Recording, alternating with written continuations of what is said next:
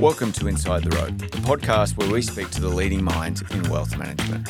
I'm your host, David Clark, and in this episode, I'm once again speaking with Frank Macindoe.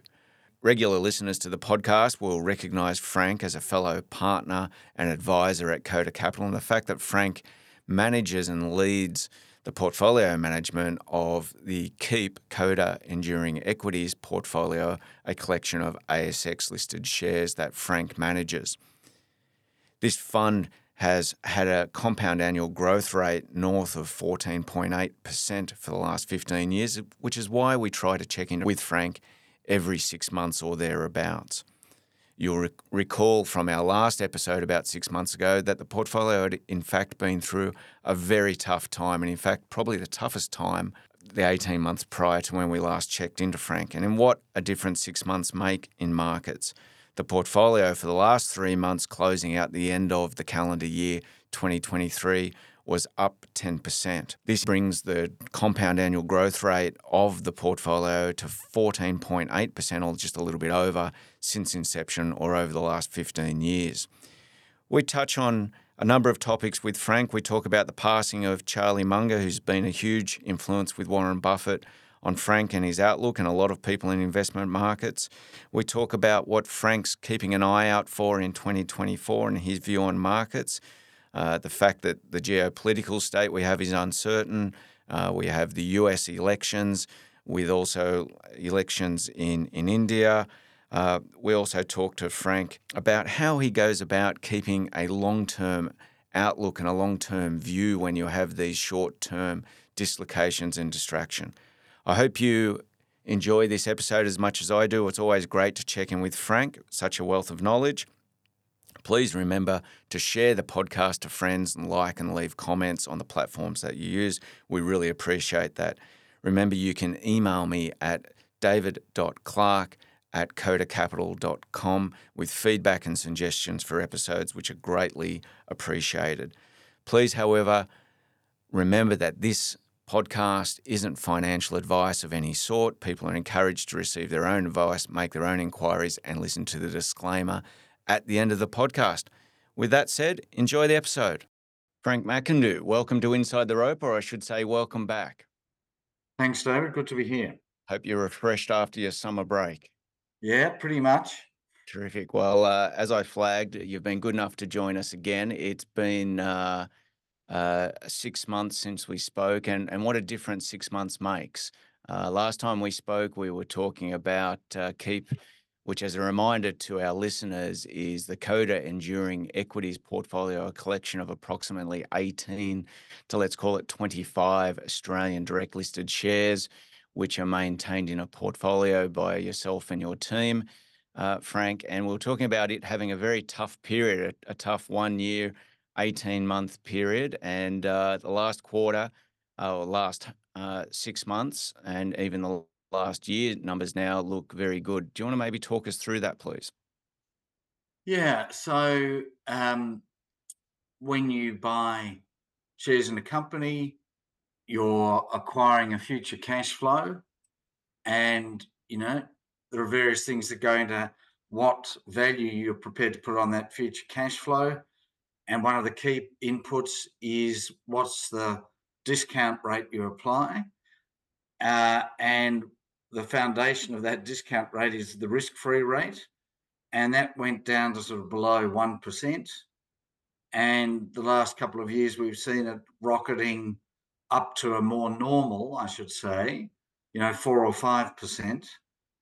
And so um, with a portfolio like this, which is particularly aimed at really good long-term growth stories, um, that change in the discount rate was much more painful for us than it would be for somebody with shorter term cash flow investments. I mean, to be honest, it probably in the years when the interest rates were heading down to 1%, that would have been a tailwind, which you know probably was flattered the performance. Um, and so we, you know, a, a, a, tailwind turned into a very strong headwind. Uh, and I think, you know, uh, as long as inflation doesn't reignite in a significant way, with 10 year bonds where they are now, you know, we're in a not unreasonable sort of area where, yes, it'll obviously still fluctuate, uh, you know, a, a percent up or down, but it won't go up three or 4%. So the portfolio over the long term has returned in the order of 14 to 15% compound annual growth rate, which is terrific. And in the last 12 months, it's back to that sort of level after a period of more difficult times. Um, I take it from conversations with you, you didn't change any of your processes uh, during that pro time, you know, when we spoke six months ago. Tell us how hard is it not to change any of those? Because, you know, there's a lot of pressure um, and constantly day in, day out, I would imagine thinking of, you know, uh, is this time actually different? Yeah, I mean, I, look, thing is, um, you know, I've set out the philosophy for the investments and something that's worked. I found that it's worked over some decades. Um, you know, it doesn't work in, you know, one year in, I mean, this particular portfolio has been going since 2008. And I think um, 2022 was the third uh, third year of underperformance. So perhaps we were due for one. And uh, you've just got to accept if, if you know, everybody says they're long term investors, being a long term investor in me, means you're not going to be uh, change your your process in the short term unless you think things really are different. I mean, you know, if you had a radically different attitude to corporate profits in a given jurisdiction where it was just clear they didn't want you to make any money, well, then you'd say, okay, well, that, that that's a regime change that you'd have to adapt to. Or, I mean, you do get occasionally, you'll get uh, legislative changes which completely recast the economics of an in- industry. So you do, you've, you've got to be prepared to make those changes. But if if it's not a fundamental change, if it's just something that is cyclical, um, or it's something that's a matter of uh, fashion, and you know the financial markets are real fashion victims. Mm. And, and I guess there's the crux of the question in that how do you differentiate between a timing issue and being just wrong? Well, um, they can look identical for a few years. So you you've just got to try and think it through um, uh, from fundamentals, and uh, you know you've got to talk to your clients uh, and make sure that they understand what you're doing, so that they they stick with the program. Because the worst possible thing is, I mean, this applies to clients with all sorts of strategies. You you you need to have them uh, on board with it and have enough understanding that they accept there will be bad years or even bad couple of years and they'll stick with it because inevitably uh, you sell at exactly the wrong time if you allow yourself to be dictated to by the market. In fact, I can't remember who it was who said that he suspected sometimes that the market was just a construct to make him look like an idiot. and it does it to us all, doesn't it? Um, in talking about that, since we last spoke, of course, uh, I think uh, a great influence on markets has left us. Charlie Munger, uh, you know, the famous offsider to Warren Buffett and the source of many quotes and uh, one liners that I think uh, you've drawn upon uh, is no longer with us, sadly, but what a great contribution he made to financial markets and the world. Uh, how do you view Charlie's input to financial markets, Frank? Well, um, Buffett would have to be the biggest, the most influential investor, certainly in the Western world. And Buffett would commonly say, you know, Charlie massively changed his approach. So you'd have to say you know, vicariously, he's one of the biggest influences uh, that there is. And Frank, in times like this, uh, I've heard you talk about what's coming up in this calendar year, 2024. Um, it doesn't seem that the world is getting any easier to read. Um, we've got 4 billion people going to the polls, and most notably the US going to the polls, where it looks like uh, Donald Trump is marching towards the Republican nomination, uh, taking on Biden later this year.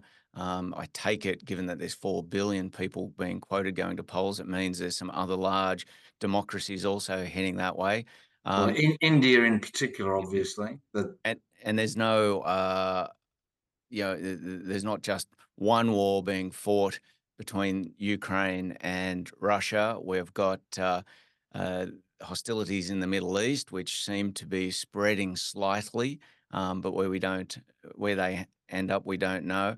How, how are you thinking about 2024? There seems to be plenty to be worried about. Although markets ended 2023 uh, with a huge uh, bull run, as if uh, you know, put the put the accelerator to the floor. We're ready to go. Well, I think geopolitics, to the extent that it causes markets to suddenly drop, is more often an opportunity than than a problem. I mean, for example, uh, if you were somebody who tried to invest on a macro basis and you had correct, you'd been slipped a note by your mates at Hamas saying that they're about to launch an attack on Israel and your friends uh, in Yemen that they were going to start interdicting um, uh, ships in the Red Sea, you would have immediately gone out and bought a whole lot of oil futures and lost an enormous amount of money. So, mm you know, even after the event, you'd say, well, uh, knowledge of geopolitics there would have been a real handicap. Um, uh, as I say, I mean, you, you, if there's a real change of approach, uh, like for example, I mean, I I can see as, I mean, I would have thought amongst geopolitical observations you'd make, I would think that a big increase in protectionism would be the one I'd have, you know, I'd have most confidence in that uh, thing. Of course, recognizing that probably means I'm 51% uh, chance of being right, sort of thing. But yeah, I think a lot of protectionism. I mean, clearly, with China has insufficient demand, you know, from its own people who are fearful for the value of their assets uh, and it's an aging population and a shrinking population. So there's just insufficient demand there. And China's response to insufficient demand there is to invest more in exporting industries. And I think they're already of the order of 30% of global manufacturing. And they want to take that to 50%. And I would be very surprised if the Europeans and Americans and Japanese accepted that that's okay. Um, now, the timing of that you can speculate on, but I'd be very surprised. Uh, so any any company that is particularly in an area subject to that sort of free trade uh, risk, uh, particularly in the areas where China's targeting, you'd have to look look askance at them. Um, actually, I was just thinking when you mentioned um, Charlie, one of the things that I remember him saying uh, was that, you know, uh, investment isn't easy and you're a fool for thinking it should be. I mean, if everybody's out there competing with their best ideas, why would it be anything other than hard? So, you know, that that's a slight consolation when I, I always do find it hard. So at least it's not my, uh, I'm not being paranoid or something. It is hard. And and Frank, uh, how do you think about, you know, I often hear, um, and I've overheard you in the past where clients simply gauge uh, whether or not something is a good investment by how the stock behaves in the short term, in that, well, that's obviously a bad investment because it went down last quarter.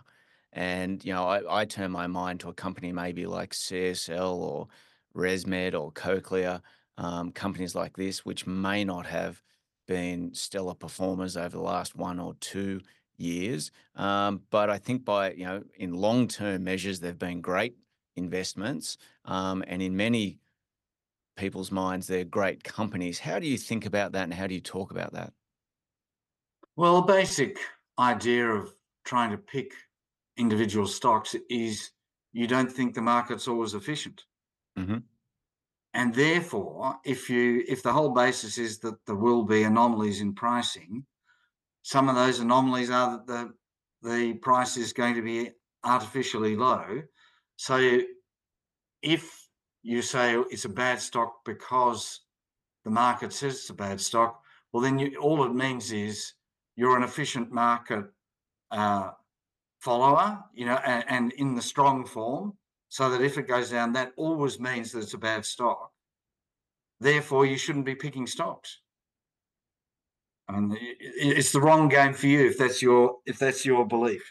And how hard it is it is it to maintain that contrarian view or that position? Look, it is hard. I mean, it as an advisor, hopefully you set expectations for clients that sometimes things will go down before they go up. Um, so it's a question of you know building a relationship with the client where you know you say, well, here's the reason. You the ideally the client will understand the reasons why the stock was bought, and if those reasons remain true, they'll be happy to stay with it. And Frank, what are some of the stocks in the portfolio that have really tested you over the last 12 months where you think they're fundamentally very good businesses, but that's not being recognized by the market? Well, um, CSL is an example. Another would be an extreme example is actually ResMed, which fell a long way uh, because people seem to believe or they're pricing things as if these new um, weight loss drugs like Ozempic as if they were going to cure obesity. And obesity is one of the contributors to sleep apnea, which is what um, ResMed's main products are, are aimed at. So if you believe obesity is going to be eliminated, then that's really bad for this is this is an amazing trend that's going on in markets. Uh, what what is the the drug that's behind that? Uh, I know Ozempic is the leading, but I think it's a GPL or Yeah. that that's behind it, and they're talking about a plethora of these drugs coming onto the market uh, at the end of this year and next year in commercial grade, and they're talking about something like 50, 60 million Americans being uh, obese if you take the BMI scale, and if they get access to this drug on an ongoing basis, a meaningful 20, 30% of those people will not no longer be obese, and therefore there's a whole heap of downstream second order uh, consequences of which they're reading into this, saying, well, maybe people don't need so many uh, sleep CPAP, sleep apnea machines, because obesity is a huge input into sleep apnea. Um, that's what's playing out there. We're seeing that across many, many different drugs. I, you know, I hadn't turned my mind to ResMed, but that's being hit by that. You're you're viewing that as a small tail risk or not material in the short term? Well, the first thing is the other big contribution to uh, sleep apnea is aging, hmm and they haven't yet got uh, a drug that'll Cure for that? it. We're trying. yeah, no, exactly. And I wish them every success. Um, sooner the better. But uh, I think that the human body is much more complex than, you know, there are very few things which where you can just fix by taking a pill. And in my reading, my conclusion is that unless you also uh, eat a healthy diet and exercise a lot, the uh, long term uh, advantages aren't sustainable. And in fact, the trouble is that people then they they eat less, but they're still eating badly, so they suffer from malnutrition and they lose a lot of muscle. So And and um, of and of course, if they go off the drug and put the weight back on, and it's a very expensive drug, so staying on it's going to be challenging. Um, and if they put the weight back on, they have lost both fat and muscle, but they tend to put just fat back on, which puts them in, in a, in a That's right. worse position. I mean, you could see, you know, if if the at the moment it's very expensive, but if it became a lot cheaper, I mean, I think it would help some people, but it would only help those people really who have the willpower to eat healthily and exercise. So Mm. I can imagine certainly would it would definitely help people who are highly motiv- motivated because their doctor said, well, if you don't lose weight, you're going to get diabetes and you're going to die in three years. I mean, if you've got the motivation, I can certainly see it helping some people, but I can't see it, you know, reducing obesity levels from, you know, 30% down to 1%. Yeah, fascinating and one to watch that Ozempic. I think I probably need to do a, another whole episode on uh, Ozempic and its effects on markets, given the comorbidity and uh, what a big issue, um, you know, pe- people being uh, obese is uh, across the Western world, particularly. Um, Frank, what are some of the ins and outs of the portfolio? And that might give us a bit of an indication to some of those where you think uh, either things have changed in the thesis or it, it was just not right in the first place. Uh, what what are some of the uh, names that have left the portfolio that, and and some that have that have come in over the last year, for instance? Well, there are very few changes as usual. Um, probably the biggest one That, that takes you back to another sort of I don't know if it's a Charlie or a Warren quote is that uh, you know what what is it I, I want to be um, uh, you know bordering on sloth. You you know the quote.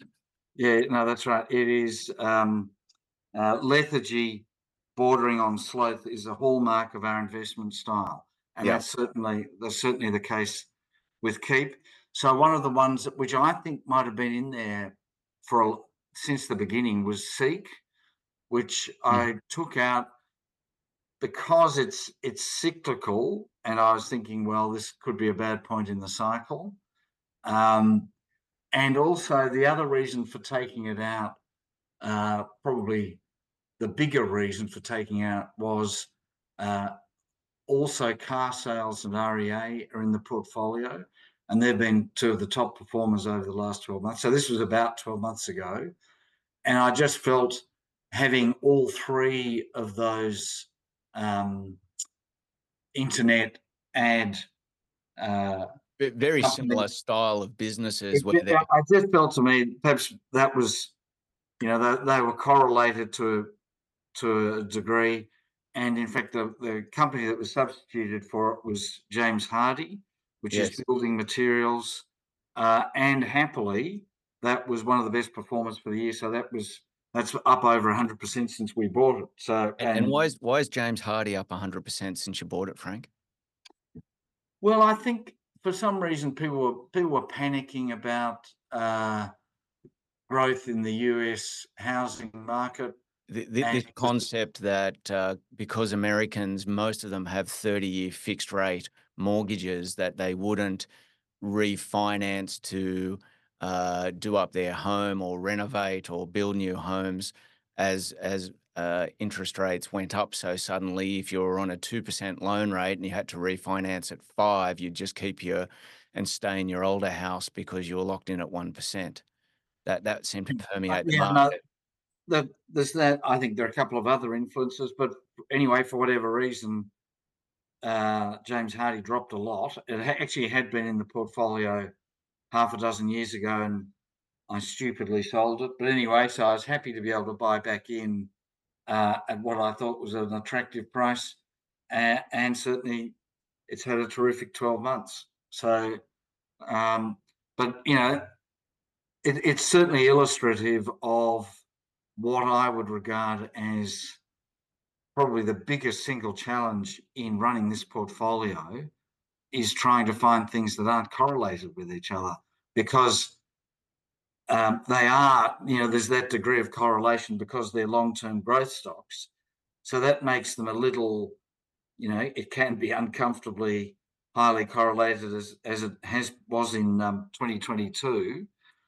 So anything that I can do to reduce the correlation between the stocks, um, you know, it's a terrific thing to do. Um, any other notable names of uh, ins and outs? Some of those maybe smaller ones that you like to put in the portfolio that could be real bolters of the future? Yeah, well, one that I, it's probably because it only listed 18 months ago or something. It's a oh, well, so, Chrysos. Uh, Chrysos Corporation, um, which is a wonderful bit of Australian technology.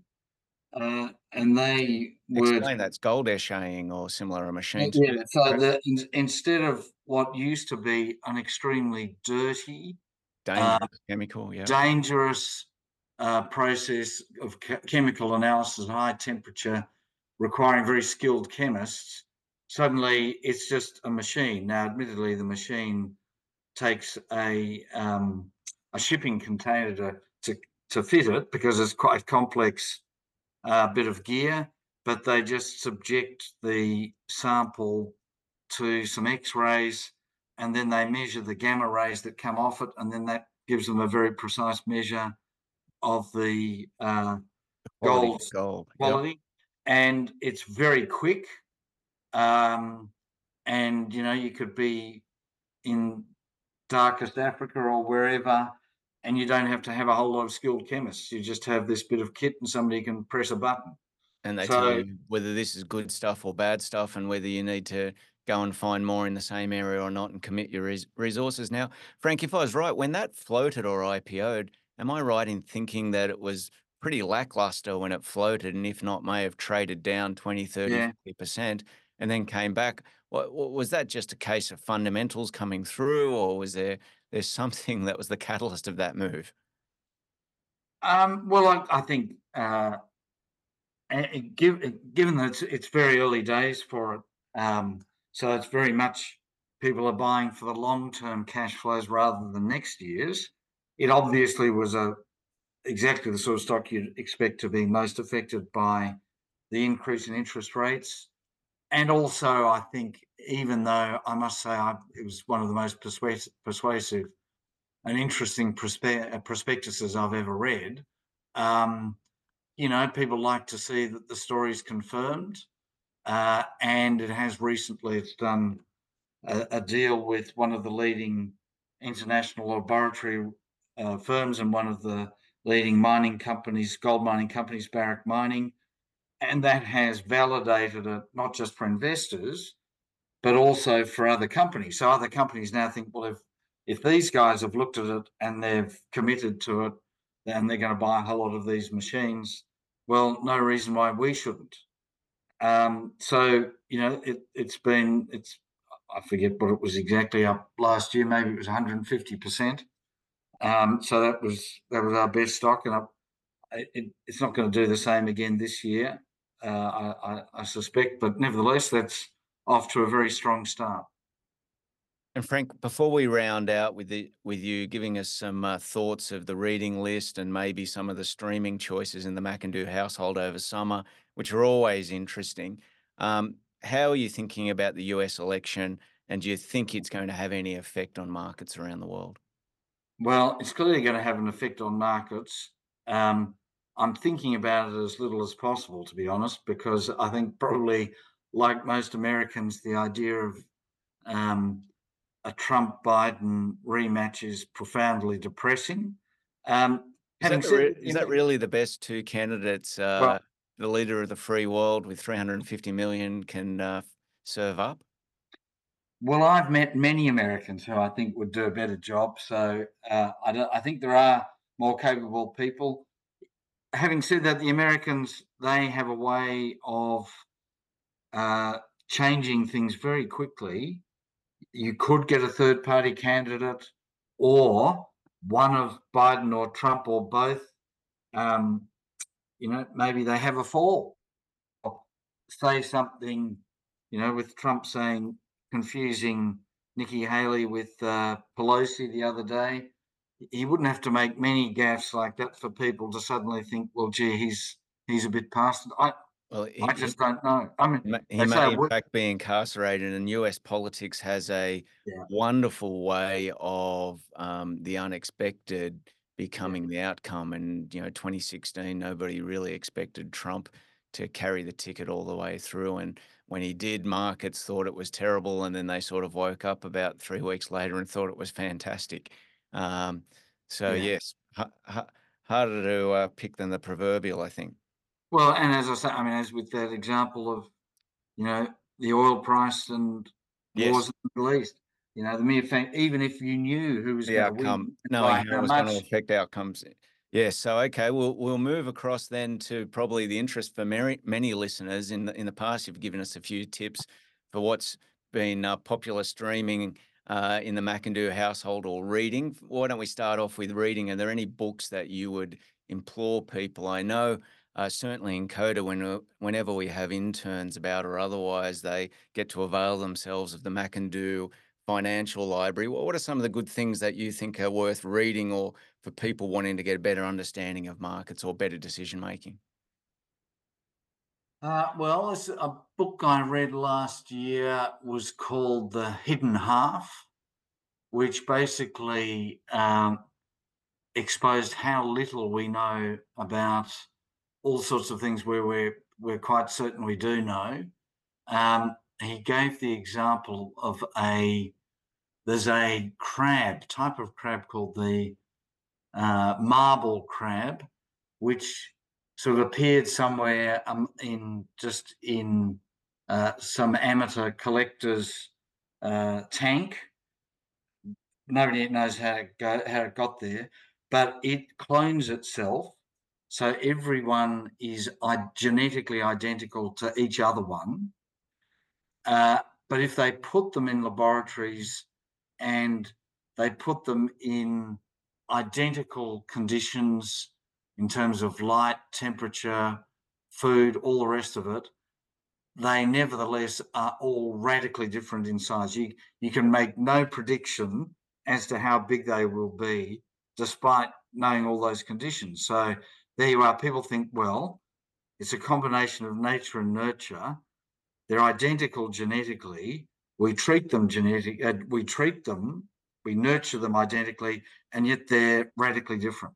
Okay. So one of the most basic things that you would take for granted turns out not to be true. That's that's the thing he starts with, but he then applies it to all sorts of things like drugs and just all sorts of things. So that the hidden half Okay, is the hidden half for reading. Okay. And, and Uh, that, but that's financial reading. I'm actually working my way through, slightly ha- more than halfway through War and Peace for the second time, which is a terrific read and brings back the days when you know Russia was one of the most civilized countries in the world. Certainly produced some of the great literature. Um, and in terms of streaming, I did watch probably a.